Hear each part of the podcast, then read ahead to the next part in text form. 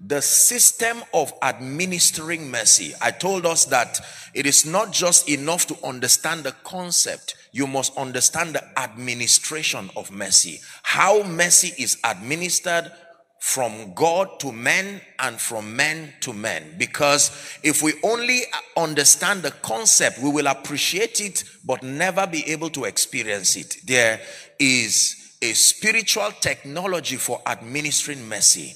And this is what I hope that we'll understand tonight in the name of Jesus Christ.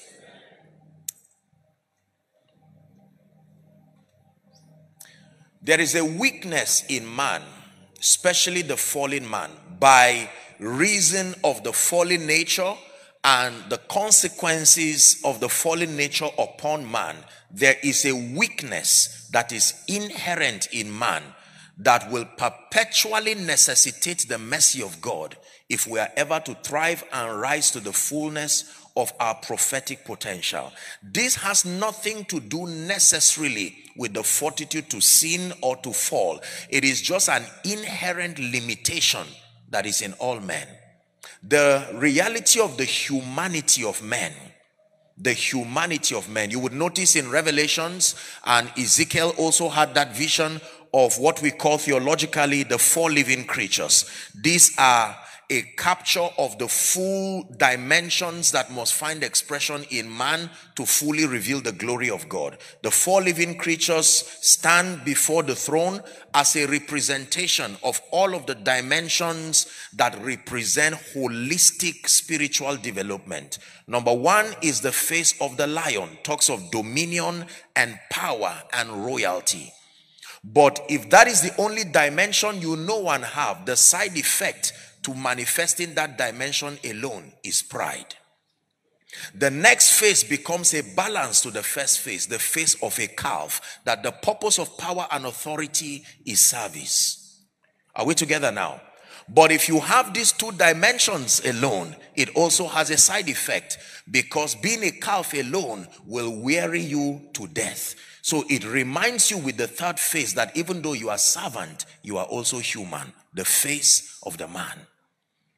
It puts a balance so that you do not stretch yourself above and beyond your capacity. And then when it reminds you that you are human, chances are excellent that if you dwell on your humanity, you will give unrestrained access to the flesh. Then it reminds you that although you are human, you are also divine, the face of the flying eagle. So these are dimensions that must be captured in our Christian experience to be balanced and to be holistic in our spiritual development. But then I'm interested uh, tonight for the purpose of our discussion on the reality of our human nature. There is something about the weakness of man that if unassisted cannot produce the glory of God. The Bible is very clear as to the frailty of man. We considered that yesterday that something about our weaknesses, our limitations, you find that expressly detailed in Psalm 51. Please give us Psalm 51. This was a, a very honest expression of the weakness of man.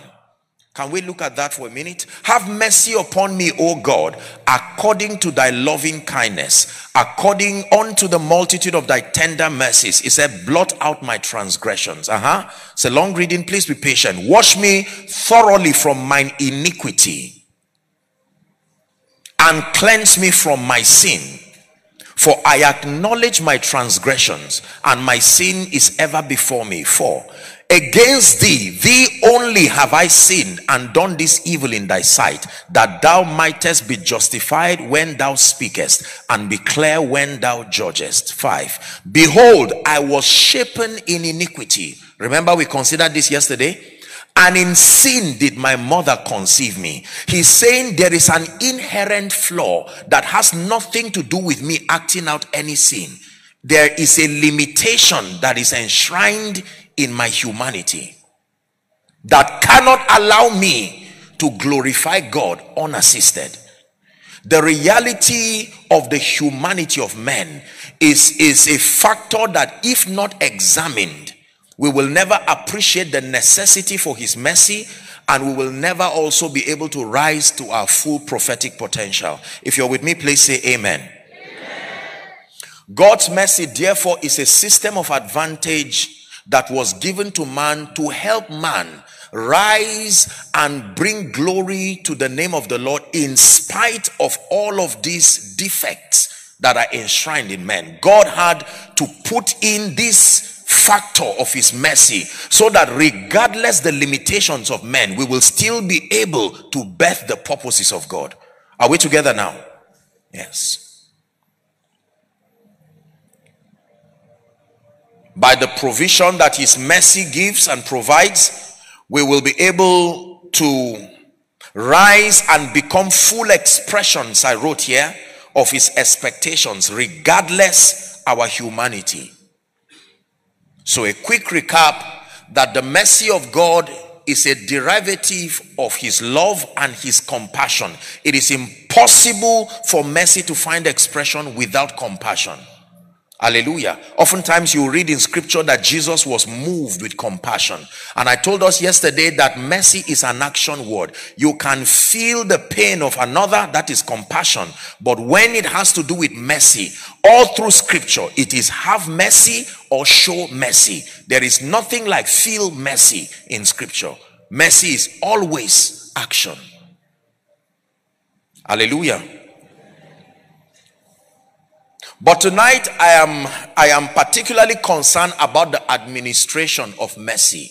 Because as powerful and as cheap as free as the mercy of God is you will be surprised that there are individuals in desperate need of his mercy who may never never be able to receive of his mercy because they do not understand his system of administering mercy. Please follow very carefully. My teaching begins now. We need to understand how God designed his mercy to be administered.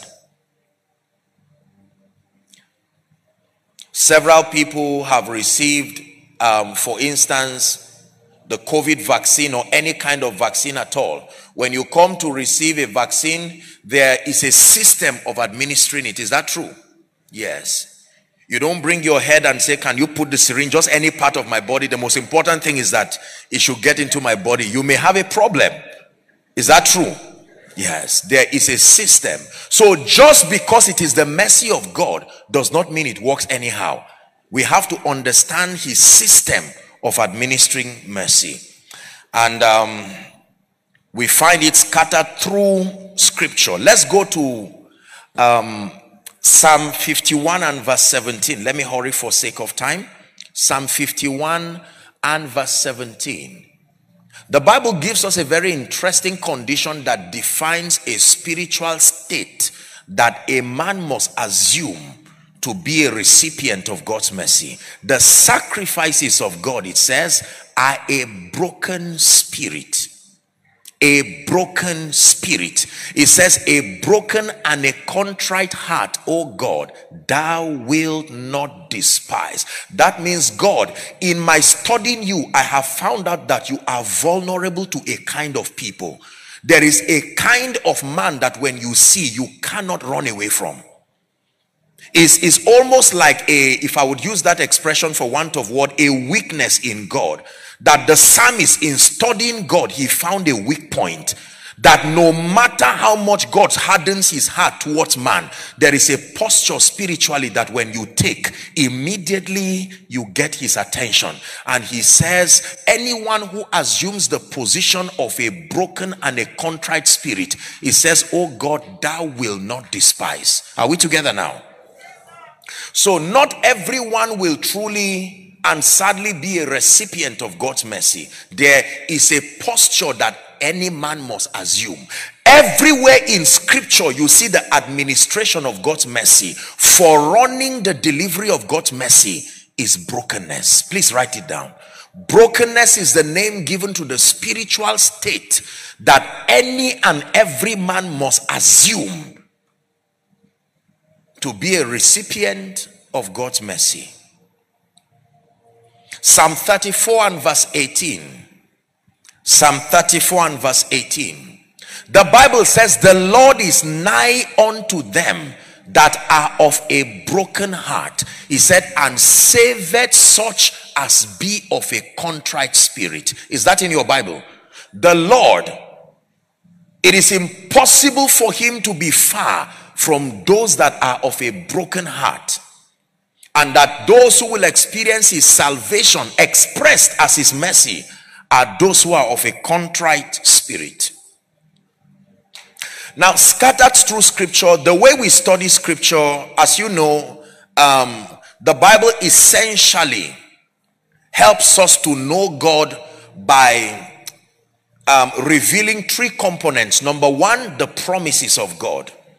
Number two, the principles of the kingdom, what we call the mysteries of the kingdom. Then, number three, prophecies. So every time you open your Bible to learn God, you find captured in scripture the promises of God, a representation of the boundaries of his commitment to the believer. Because God cannot be committed to the believer outside of the allowance that scripture provides. He is mighty and he is great, but he limits his dealings with men to the provisions that scripture allows. Are we together now? That means it is not just what you want that God does. It is what you want that is consistent with the provisions that scripture allows. And he has exalted his word even above his name. So you find promises. Number two, you find principles. The modus operandi of the kingdom. It gives you a capture of the ways of God the methodologies of the kingdom captured in stories, captured in parables, captured in similitudes, so that when you study these parables and these stories, behind the stories are a revelation of the ways of God. Are we together? The Bible says the things that are written aforetime, it says that they are for our learning, so that we through the comfort of scripture might find hope. Are we learning tonight? We're going to examine very quickly a story that captures, in my opinion, it is the most detailed capture of rebellion against authority and then how the mercy of God is administered. I want you to follow me very quickly as we go to Luke chapter 15 and examine a very popular story. We know it to be the story of the prodigal son. Luke 15. Let's begin our reading from verse 11. The Bible says, And he said, A certain man had two sons. Follow the story closely. The Bible says, And the younger of them said to his father, Father, give me the portion of goods that falleth to me. And the Bible says, And he divided unto them his living. And not many days after, the younger son gathered all together and took off his journey into a far country and there wasted his substance with riotous living. There's no point to deal with this story and show you all the lessons that should be learned, but maybe I, I should just take a few seconds to explain something. This was the first decision he took outside the influence of his father, and it was disaster. That meant that all his results was credited to his connection to his father. The devil, knowing that his immunity and his strength was connected to his relationship, insisted to dissociate him from his father. And the first decision that he would take out of the influence of his father landed him in trouble. Same thing happened to Abraham and Lot. God called Abraham, and the Bible says, and Lot went with him. The first decision Lot would make outside of the influence of Abraham landed him in Sodom. Hallelujah. Let's read on. Verse 13. The Bible says he went and wasted his substance with riotous living. 14 now. And when he had spent all, there arose a mighty famine in the land, and he began to be in want. He went and joined himself to a citizen of that country and he sent him into his field to feed with swine. Look at the gradual degradation, degradation and decadence that was happening to this man. And then the Bible says, verse 16, and he would fain have filled his belly with the husk that the swine did eat, and no man gave unto him. Next verse. When he came to himself.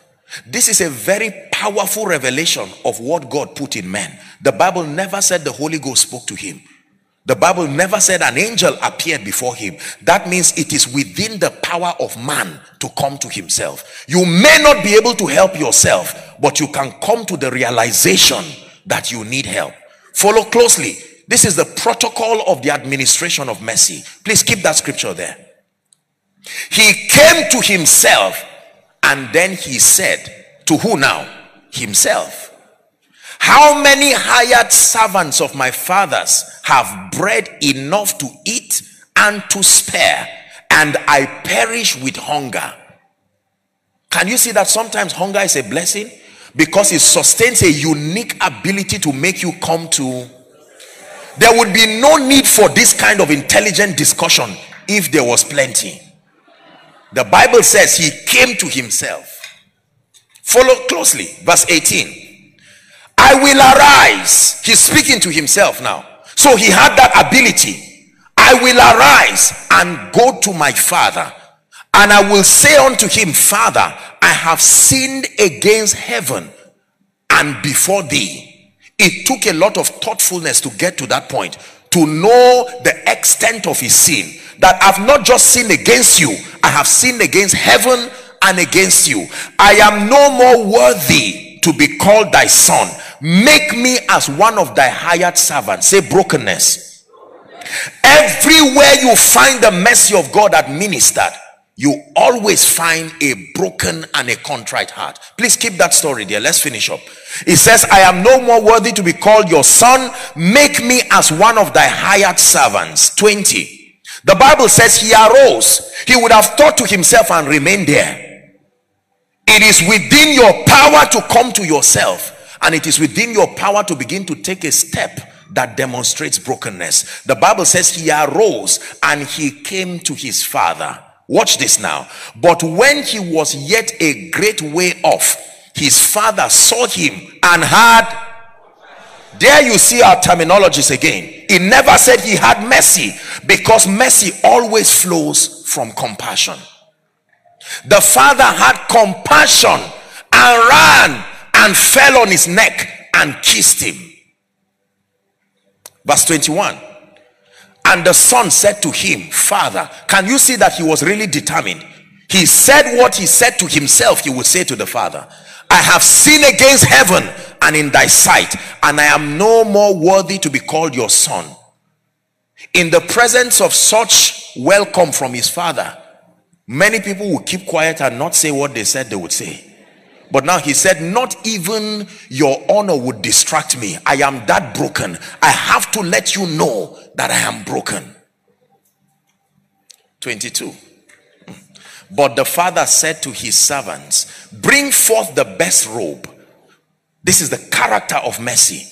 And put it on him. Do you know he never said, Bath him? He said, Bring forth, I don't care what condition.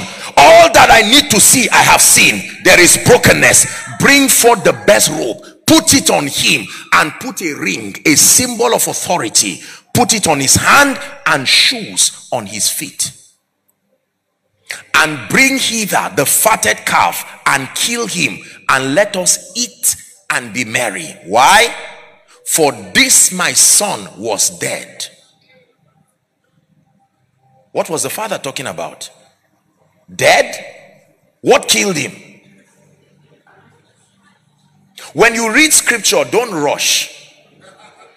A man is talking to a son who is alive, and hear what the father is saying. This, my son, was dead. That means you don't need to die to be dead.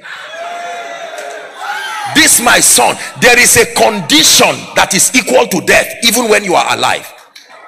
This young man satisfied that condition that the Bible calls death. What is it? Separation. Is that not in your Bible? That God's idea of death is not just cessation from living. That once you are outside of your connection with your source, the word Abba means source, sustainer, defender, protector. Once you cut away, you are dead. This my son was dead. What was the death? He left me And the Bible says now he's alive. What gave him life? The connection. Hmm. He was lost and is found, and they began to be merry. Are we learning tonight? 25. Now, we're about to learn another lesson. His elder brother was in the field, and he came and drew nigh to the house, and he heard music and dancing. Follow closely. Assume you are the elder brother. And he called one of the servants and asked what what things what these things meant. And he said unto him, Thy brother is come, and thy father had killed the fatted calf because he had received him safe and sound. And he was hmm, he was angry and would not go in. Therefore came his father out and entreated him. What a good father. We talk about the children and forget the father. The father was good. Next verse. And he answered and said to his father, Lo, these many years do I serve thee, neither transgress I any time at thy commandments, and yet thou never gavest me mercy. How could I have been so close to you? As far as I'm concerned, I fulfilled the condition that would have made me a recipient of your mercy. And as close as I was with you all these years, in spite of proximity, I never truly benefited from your mercy.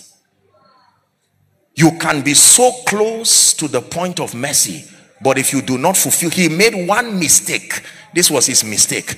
I have served you and I did not transgress. It's called self-righteousness. So he believed that I am deserving of your mercy by reason of my flawlessness. He marked his script, graded himself, and demanded an award called mercy.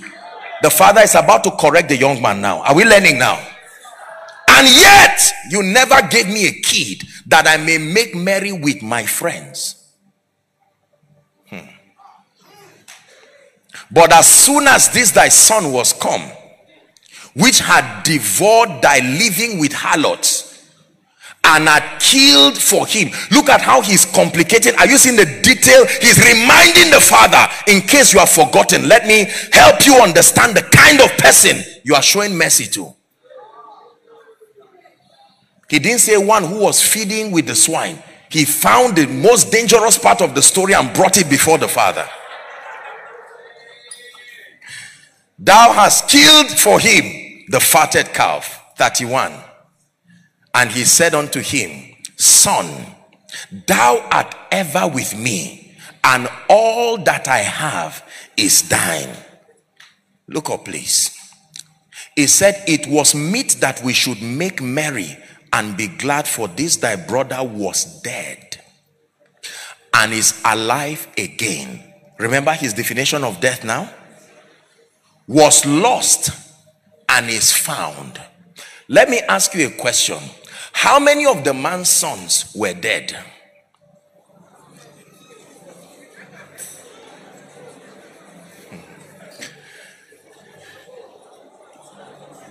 Because we see that the results that follow those who die was on both the elder and the younger. The only difference was that one acted out his rebellion and his anger by leaving. The other one remained in the house, but he was not broken. You need to understand this. When you understand this condition, you will know why so many people you pray for and say, Lord, are you blind? Are you not seeing this person? And yet it looks like they cannot. The condition for mercy is not service. No, he was serving in the house. The condition for mercy is not flawlessness. The young man did it. The moment the son satisfied that condition, I will arise and I will go to my father and I will say, Father, there is something I have recognized my inadequacy. I have recognized my need for your influence. I have recognized that I cannot help myself. The father said, You've satisfied the condition. Stop. Believers, let me tell you, Herein lies the mystery behind God's supposed commitment to the life of others. And it looks like God seems to handpick a few people. And you are wondering, God, why are you investing your time, your attention, your resources on this person? And I'm there and it's as if you are passing me and I'm a Christian, I, I'm a church goer, I love you, I love my pastor, and it looks like things are not working. I show you the system of administering mercy. When the strength of God comes and it finds strength, it will go back. The strength of God comes looking for brokenness.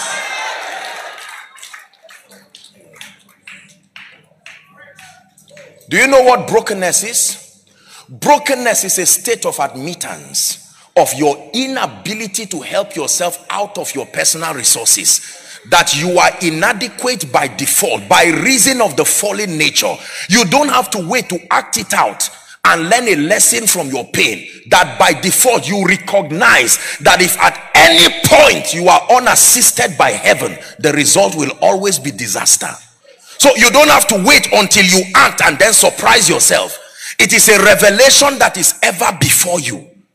That God is not just a matter of Christianity, God is not just a matter of church, He is your life. If at any point you are separate from His influence, whatever decision that is made from that standpoint, like the prodigal son, like Lot, will always take you to disaster. Brokenness. The mercy of God is ever searching for brokenness brokenness among preachers, brokenness among business people, brokenness among all kinds of people. So you can find out that a young man can be smoking and drinking and lying down under a bridge and wondering, but in his heart he's saying, if there is a God, I know I do not deserve to see your face. Suddenly Jesus will leave a prayer warrior who is rolling in a room and come and appear before someone who is under a bridge and say, I am Jesus, whom thou persecutest. If you do not know what God looks for in men to help men, we can continue shadow boxing in self righteousness and hoping that we will find his help. Are we learning? Mm. In Daniel chapter 4, let me hurry for time. Daniel chapter 4, let's look at verse 34. This was um, the story of Nebuchadnezzar. Remember, he had a dream about himself and the disaster that was going to come to him.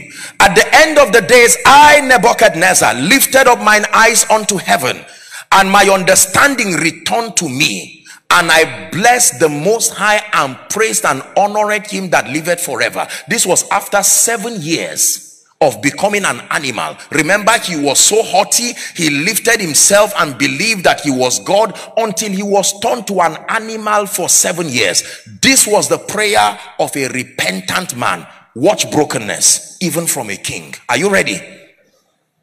And I praised and honored him that liveth forever, whose dominion is an everlasting dominion, and his kingdom is from generation to generation. Next verse, please. And all the inhabitants of the earth are reputed as nothing. And he doeth according to his will in the army of heaven and among the inhabitants of the earth. And none can stay his hand or say unto him, What doest thou? At the same time, my reason returned unto me. And for the glory of my kingdom, my honor and brightness returned unto me. And my counselors and my Lord sought unto me. And I was established in my kingdom. An excellent majesty was added to me when he acknowledged that truly there was a God above him. Let me tell you this Many, many believers are unable to receive of the mercy of God because there is something about the nature of man that would not admit that you are limited. There is something about the pride of men, especially in the presence of seeming results. It is very difficult to admit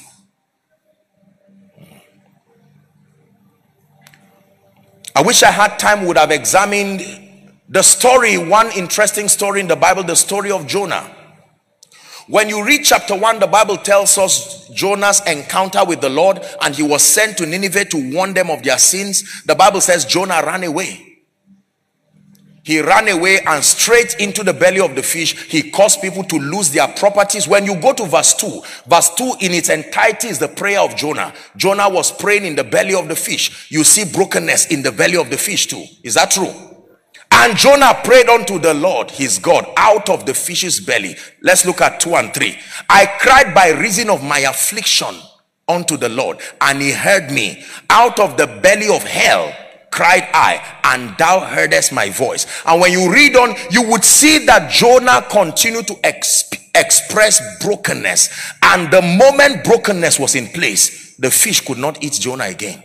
It brought him out. Verse 3 God comes to him, chapter 3. He comes to him a second time and says, Jonah, now you go and warn the people that in 40 days I'm coming to destroy them and um, let me show you what happened. Are you ready now? Hmm. He arose and went to Nineveh according to the word of the Lord. Now, Nineveh was an exceeding great city of three days' journey. Jonah began to enter into the city a day's journey and cried and said, Yet 40 days and Nineveh shall be overturned. You will see why Jonah ran away from God. So the people of Nineveh believed God and proclaimed a fast Shout brokenness. And proclaimed a fast and put on sackcloth from the greatest of them even to the least of them. For the word came unto the king of Nineveh, and he arose from his throne, and he laid his robe from him, and covered him with sackcloth, and sat in ashes.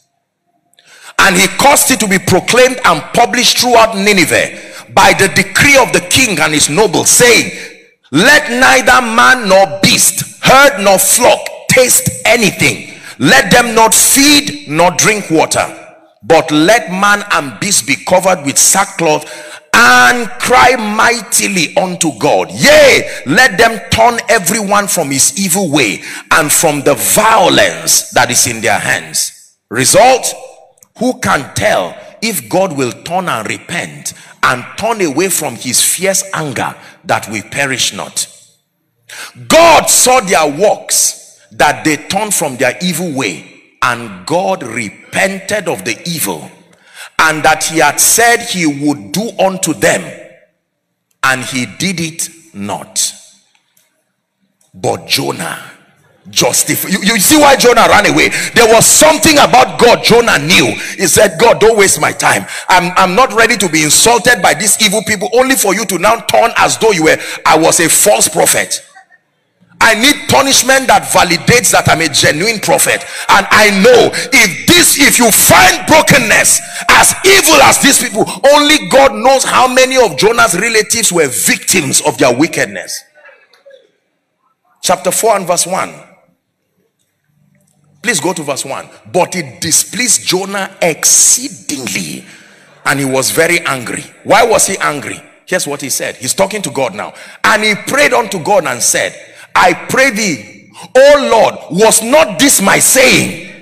When I was yet in my country. Therefore, I fled before unto Tarshish, for I knew that thou art a gracious God and merciful, slow to anger and of great kindness, and repented thee of the evil. Jonah said, There is this information I know. In my dealing with you, I have learned that there is a weak spot. When you find broken people, individuals, families, churches, territories, even nations you can turn against your prophet for the sake of brokenness. Jonah said, I know this about you. You sent me, and now I'm looking like a liar.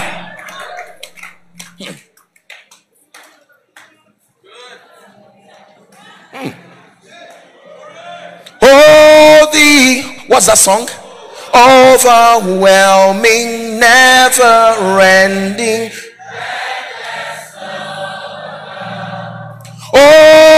chases me down, fight still I'm found, leaves the 99. I couldn't earn it, I don't deserve it. Still you give yourself away. Oh, the overwhelming, never ending.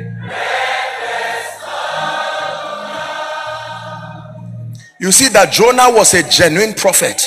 There was something about the nature of God he understood.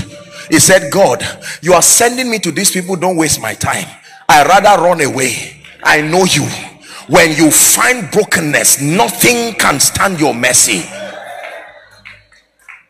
So that it does not matter what my father did, what I did. Here's how the Bible puts it if my people, which are called by my name, they will never see healing. No, just because I am merciful does not mean they will receive it. There is a condition on their own part. Number one, they shall humble themselves. Number two, they shall pray. Number three, they shall seek my face. Four, turn from their wicked ways. It says, Then will I hear from heaven, and I will forgive their sins, and I will heal their lands. Here is the balance, believers. Hear me. There are many people who believe that just because they are aware of the extent of God's love and benevolence, that awareness will immediately impart mercy to them. That is serious error. There are many people who continue to jump and claim the mercy of God without a state of brokenness. Here is the balance that we must learn. As powerful as the mercy of God is, there is a state. This is not only true for God to man, it is also true from man to man. How many people are so desperately deserving of mercy and yet you do not find brokenness in them? How many workers to their bosses? How many spouses to themselves? How many leaders in church and business? How many people are so deserving of mercy? They hope that mercy will travel to come and meet them. The Bible says, Come before the throne of grace if you want to obtain mercy. You have to take the step. The prodigal son never met his father at home, but the father never met him in the place of his mess. They met somewhere in the place of his brokenness and obedience.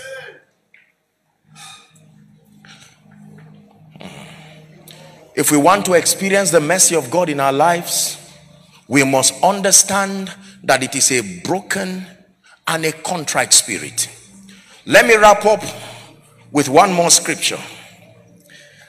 Luke 18, let's read from verse 9. Jesus began the discourse in Luke 18 teaching on the ministry of prayer. Remember, he spake a parable to the end that men ought always to pray and not to faint. And then he gives the parable of the unjust judge and the weak woman. Then when we get to verse 9, verse 9 now, he now talks about the danger of self-righteousness. Watch this carefully. He spake this parable unto certain which trusted in themselves. Are you there? That they were righteous and despised others. So this was the moral of the parable. He was teaching the danger of self-righteousness. Verse 10. Two men went up to the temple to pray. They were not doing evil. It was prayer. One a Pharisee and the other a publican. The Pharisee stood and prayed thus with himself. Ready? Hear the prayer of the Pharisee. God, I thank thee I am not as the other men, which are number one, extortioners, unjust, adulterers, or even as this publican standing by my side. He's talking to God now. I fast twice in the week. I give tithes of all that I possess. Hmm. And the publican standing afar off would not lift up so much as his eyes to heaven. Who is speaking here? Jesus. Jesus is teaching something. When Jesus is talking, you listen to him. He is the wisdom of God. He lifted his eyes to heaven. He says, but smote upon his breast, saying, God, be merciful unto me, a sinner. I tell you, this man went down to his house justified rather than the other. For everyone that exalted himself shall be abased, and he that humbleth himself shall be exalted. Still, Luke chapter 18. Let's go to verse 35. And it came to pass that as he was come nigh to Jericho, a certain blind man, according to Luke's account, he calls him a blind man. Other synoptic accounts would give him the name blind Bartimaeus. And a certain blind man sat by the wayside begging. And hearing the multitude pass by, he asked what it meant. Follow carefully now. And they told him that Jesus of Nazareth passed by. And he cried, saying, Jesus, thou son of David. Please finish it up for me. He never said, Heal me, because healing is an expression of mercy. The entirety of the healing ministry is God's expression of mercy. The man was not clear what exactly he needed, but he knew that whatever it is that would be the cure for my weakness is under the department of God's mercy. I told you that there are two expressions of mercy. Do not forget. Number one has to do with forgiveness and providing pardon. Is that true? Over one who is guilty, an offender, but that there is another expression of it that has to do with providing relief for one who is weak, one who is beggarly and incapacitated. Every one of us here under the sound of my voice will require one or more of these expressions for the rest of your life. Hmm. Please let's finish up the story. Luke. He cried, saying, Jesus, thou son of David, have mercy on me.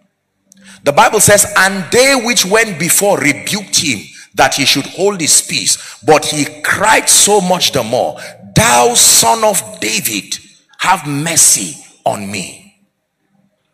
And Jesus stood. Are you seeing that by this singular act, Jesus confirmed that he was an expression of God? Because remember what the psalmist said a broken and a contrite heart, oh God, thou will not despise. So if Jesus was truly the invisible image or the, the express image of the invisible God, he should not see brokenness and pass. So he stopped and commanded him to be brought to him. When he was come near, he asked him, saying, What will thou that I shall do unto thee? It looks like sarcasm. What should a blind man want? And he said, Lord, that I may receive my sight. Here's what he said Receive thy sight, thy faith has saved you. Immediately he received his sight and followed him, glorifying God. And all the people, when they saw it, they gave praise to God. Mercy. Have you seen that everywhere you see the manifestation and the administration of God's mercy to individuals, to nations, to territories, it always comes in response to brokenness. Therefore, if you embrace brokenness as your default state, now you understand what Jesus was saying in his Beatitudes when he said, Blessed are they that hunger and thirst. He was not finding joy in their predicament. He was, he was trying to describe a state that if you are aware of your inadequacies, you will always be filled. It's a reward. Listen, ask any man of God, ask any businessman, ask anyone who has experienced the grace and the glory of God in their lives, their ministries, and their endeavors. If they are to be honest with you, they may not even be able to articulate the basis of such investment of God's attention upon their lives. I'm giving you the theological explanation that there is something about their work with the Holy Ghost that has brought them to a perpetual state of brokenness. Brokenness is not self condemnation. No, not at all. Brokenness is a state of awareness. Was this not what happened to Isaiah in chapter 6? When Isaiah beheld the glory of God, here's what he said. He said, Woe is me, for I am undone. He said, I am a man of unclean lips, and I dwell amidst the people of unclean lips. For my eyes have seen the King, the Lord of hosts. As a result, he was now ushered in to experience the mercy of God. A, one of the, the cherubs, the seraphs, had a live coal and he touched him and he says, Your iniquity has been taken away from you. Believers, I don't know about you, but you see, this man standing before you is a product of God's mercy.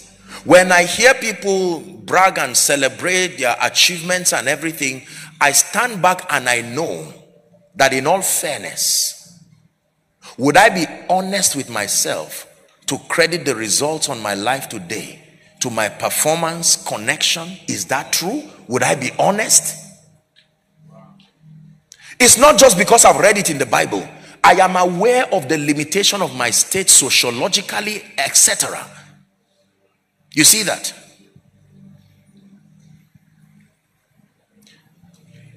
Be careful lest when you build houses, Deuteronomy chapter 8, it was a warning. When everything is in place for you, that you will say, My power and the might of my hand. That is the side effect of success that it is possible that when you succeed and the spotlight is on you it becomes embarrassing to credit the honor to another there is something about men and our itch and desire to be celebrated why would i turn the attention of the world to me we say and now suddenly turn it to another huh. let me tell you this there are men and women that will rise in these end times. You will add them up and see that as an equation, they don't add up. You will look for where the wow factor is and not find it. It's hidden in the mercy the mercy of God invested in their lives at the instance of their brokenness. You will see entrepreneurs rise that when you sit and talk with them, you will feel you are wasting your time. Yet you cannot deny the results that come from their lives because behind their frailties, there is the jealousy of a great God backing them. You will see this in preachers, you will see this in ordinary men you will see this in mothers. You will see this in children. Listen to me. When you understand the entire theology of God's mercy, then you will now know how to be merciful to others. You will know what to look for also in administering mercy. So no one just blackmails you spiritually. Show mercy. No, I must, like God, find brokenness. If I do not see brokenness, there is no point communicating mercy. Hmm. I was glad when they said unto me, the Bible says, Let us go to the house of the Lord. You only find this in the house of God, the wisdom of God that strengthens us. Now, as a leader, as a businessman, you know what to find in administering mercy to your people. Perfection is exhausting and unnecessary. Search for brokenness among the many factors that you put as your basis for lifting people if you do not find the component of brokenness do not waste your time. A genuine broken and a contrite heart is what god looks for. Question. When we make the altar call why do we oftentimes ask those who have admitted to stand up to come and stand before everyone and make that declaration does it really make any difference spiritually if they just sit back there and you say, well, here is this prayer, go home and go and say it between you and God. Does it stop him from hearing? All that they do, that entire activity is just a way of helping them to establish their brokenness before God. So they come and stand. Are you ashamed of him to stand before men? You see why that coronation happened for Jesus? It was not just because he was Lord. Find out what happened to him. Philippians chapter 2, from verse 5 puts it very expressly. It says to permit this mind to be in you, which was also in Christ Jesus. And then it says, verse 6 as we wrap up, it says, Who being in the form of God thought it not robbery to be equal with God. What happened? Watch this. He made himself of no reputation.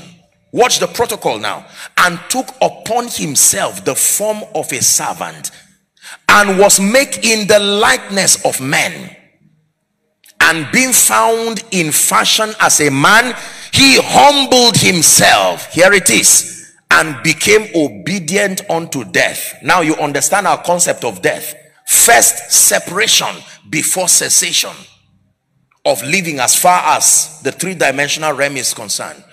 Even the death on the cross. The death of the cross is how cost people die. Wherefore, because that condition of brokenness was established, do you know that when Jesus walked upon the earth, he never called himself Father? Jesus. He acknowledged perpetually that there was an authority above him, even as Jesus.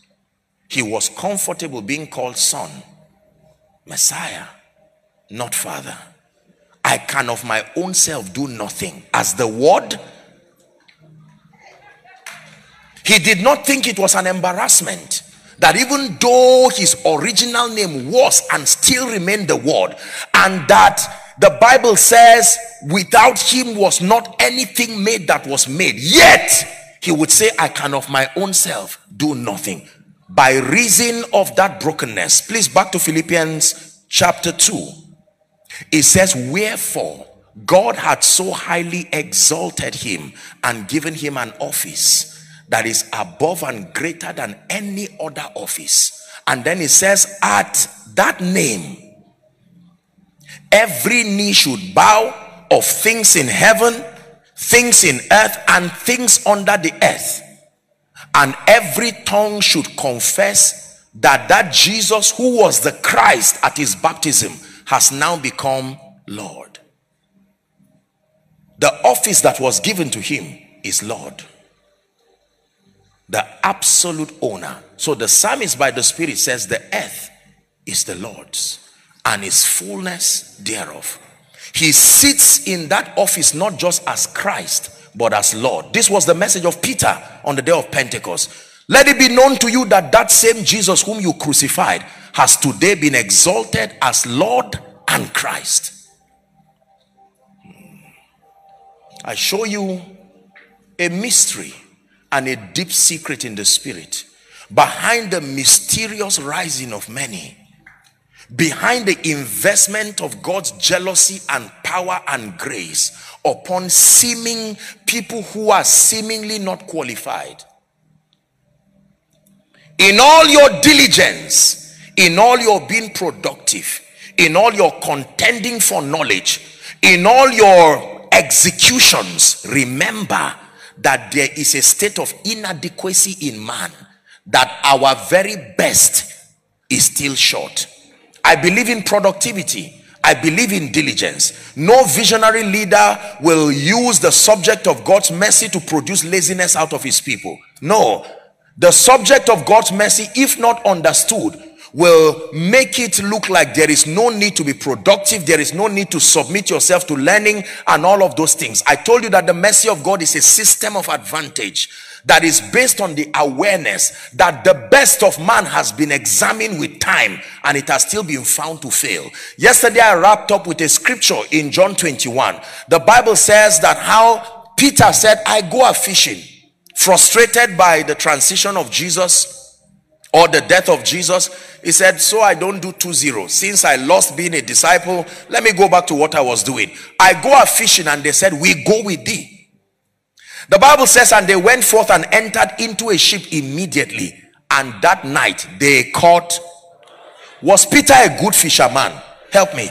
Was his boat fine? Was his net well? Where do you find fish? So he was in the right location with the right tools, having the right mind, yet no results. There are times everything is right, yet no results. If you want to find fish, you should be at sea. If you really need to catch fish, you should have a functional net. There are times, oh businessman, there are times, oh man of God, there are times, oh family man, that from the standpoint of men's system, everything is in place. Yet you will surprisingly not catch fish. At that point, you do not need your skill again. Leave the boat and look for Jesus. Jesus looked at him and said, Little children, have you any catch? You Peter would have been angry to say, I'm older than you. Little children, your age mates were killed already. So everybody who was older than Jesus was older than him by at least two years. He said, Remember his old his age mates were killed? Now he's calling Peter, who is married, little children. Peter said, I accept. I am a child because if I'm not a child, I should understand the dynamics that will be able to produce fish. And since I am that incapacitated, your verdict about me will not be taken for an insult. I accept. He was ready for fish. He said, Cast your net to the right side. Since you passed that test and you're not insulted by my assessment of your weakness, cast your net to the right side. The Bible says he cast his net to the right side, and all of a sudden he caught fish. Spare me a minute or two as we wrap up because someone came to church wondering Lord, I love you. I've been around church. Remember the elder son. I've been around you. What is it about me that I've been in this church for five years and I may not have that much testimonies? A stranger comes in and before the sermon is already crying and he leaves back with his healing. He leaves back with his breakthrough. Two weeks after WAFBEC, is returning with, with a buffet of testimonies. I show you the missing link. Could it be that you have not understood that the best of man is still limited? The mercy of God provides forgiveness, pardon for the guilty and for the sinner, but it provides a system of advantage to remedy for your inadequacies and remedy for your limitations by reason of wearing a mortal body. This is what makes him a high priest who has compassion. I define compassion as the ability to be touched with the feelings of our infirmities. Jesus today is seated at the right hand as a man, not just as God. He went with his body, the man, Jesus. And he makes intercession because God does not pray. Only men pray. Prayer is for men. So Jesus can pray because he is still in heaven as a man. He makes intercession for us. The basis of his intercessory ministry is the fact that he has felt the reality of our humanity. There's no record of God being hungry, but when Jesus walked upon the earth, he was hungry one day. He looked at a tree that lured him. He came thinking green grass meant fruit or green leaves, and not finding any, he cursed the tree. The Bible did not hide the frustrations of Jesus. The Bible did not hide the limitations that even though God, one time he came to the temple and found men buying and selling, he whipped them. It's in your Bible. Jesus was angry. He wept at funerals. He was sad. The reality of that human nature. Now he captured that experience together and he's seated at the right hand. So he can tell the father, I know what it means to stand alone as a preacher from a family where nobody believes you. I know. I know what it means. Brothers and sisters, it is on the strength of the awareness of God's mercy that we are also strengthened to communicate mercy to others. The fortitude for mercy will not just come because you read it in scripture. You must have illumination and understanding. There is something intrinsic about the nature of man that should not surprise you again. The best of a man is still flawed. All it takes to reveal that flaw is time. Remember the story I gave us yesterday? The woman caught in adultery? The conviction started from the eldest, the one who had lived longest. No wonder our loved ones, the older they become, they become like children.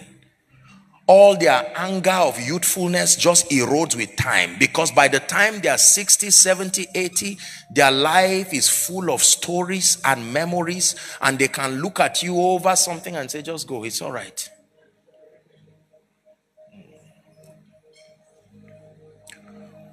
My time is up. We're going to do two things. One, we're going to pray and ask the Lord to perpetually keep us in a state of brokenness. Brokenness means that you acknowledge that unassisted by the help of the Spirit, you are inadequate and your best is still short. And that when God finds brokenness, you are ready to be a bona fide recipient of his mercy. Please rise up on your feet or whatever position you find comfortable because please lend me two three minutes may i request so that we pray. I don't know how you're going to talk to the lord tonight. Many following online. I'd like you to cry to your maker and my maker. Do not make the mistake of praying the prayer of the pharisee. He came as an arrogant one to stand before god and was listing all his human credentials in hope that those credentials will find him a space in God's mercy. But there was one who came standing from a point of brokenness. Lift your voice in one minute. Cry to he that hears the prayers of broken people. It says, If I cherished iniquity in my heart, the Lord would not have heard me. Pray.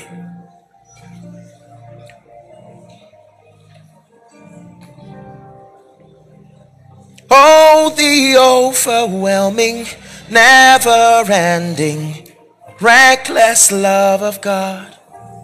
Oh, it chases me. It leaves the 99. I couldn't earn it, and I don't deserve it. Still, you give yourself away. Oh, the overwhelming, never ending, reckless love of God. Make sure you are praying.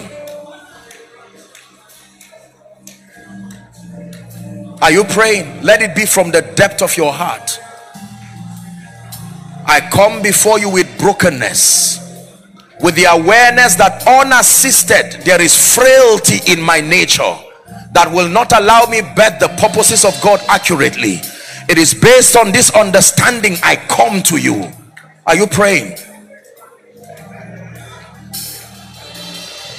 No shadow you will light up, mountain you will climb up, coming after me.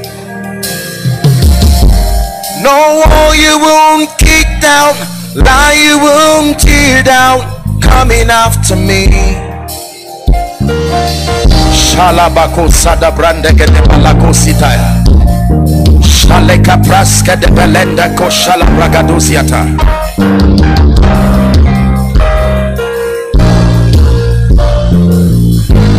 In the name of Jesus Christ. In the name of Jesus Christ. Can I speak over your life? And that also doubles for those of you who are trusting God for one healing miracle or the other I just want to take a minute to speak over your life. Healing flows from his mercy. It's a system of advantage to preserve your body because the body must be prepared to serve his purposes. Therefore, I stand in partnership with the grace upon the angel over this house and I decree and declare for as many who are following, watching from around the world and those who are here, you are trusting the Lord for healing Help those under the anointing. In the name that is above all names, I decree and declare right now, let the healing power of Jesus touch your body now. I minister the life and the power of Jesus to your body. Be healed in the name of Jesus. Be delivered in the name of Jesus. Be healed in the name of Jesus. Be delivered in the name of Jesus. I decree and declare that from tonight and all through this year 2022 in the name of Jesus may your life be an evident display of the mercy of God. In the marvelous name of Jesus Christ your life will be an epistle that will help many learn the mercy of God. In the name of Jesus Christ and as a church family i agree with you in the name of jesus let it be for you from glory to glory and from grace to grace In Jesus' name I pray. Amen. God bless you and thank you so much.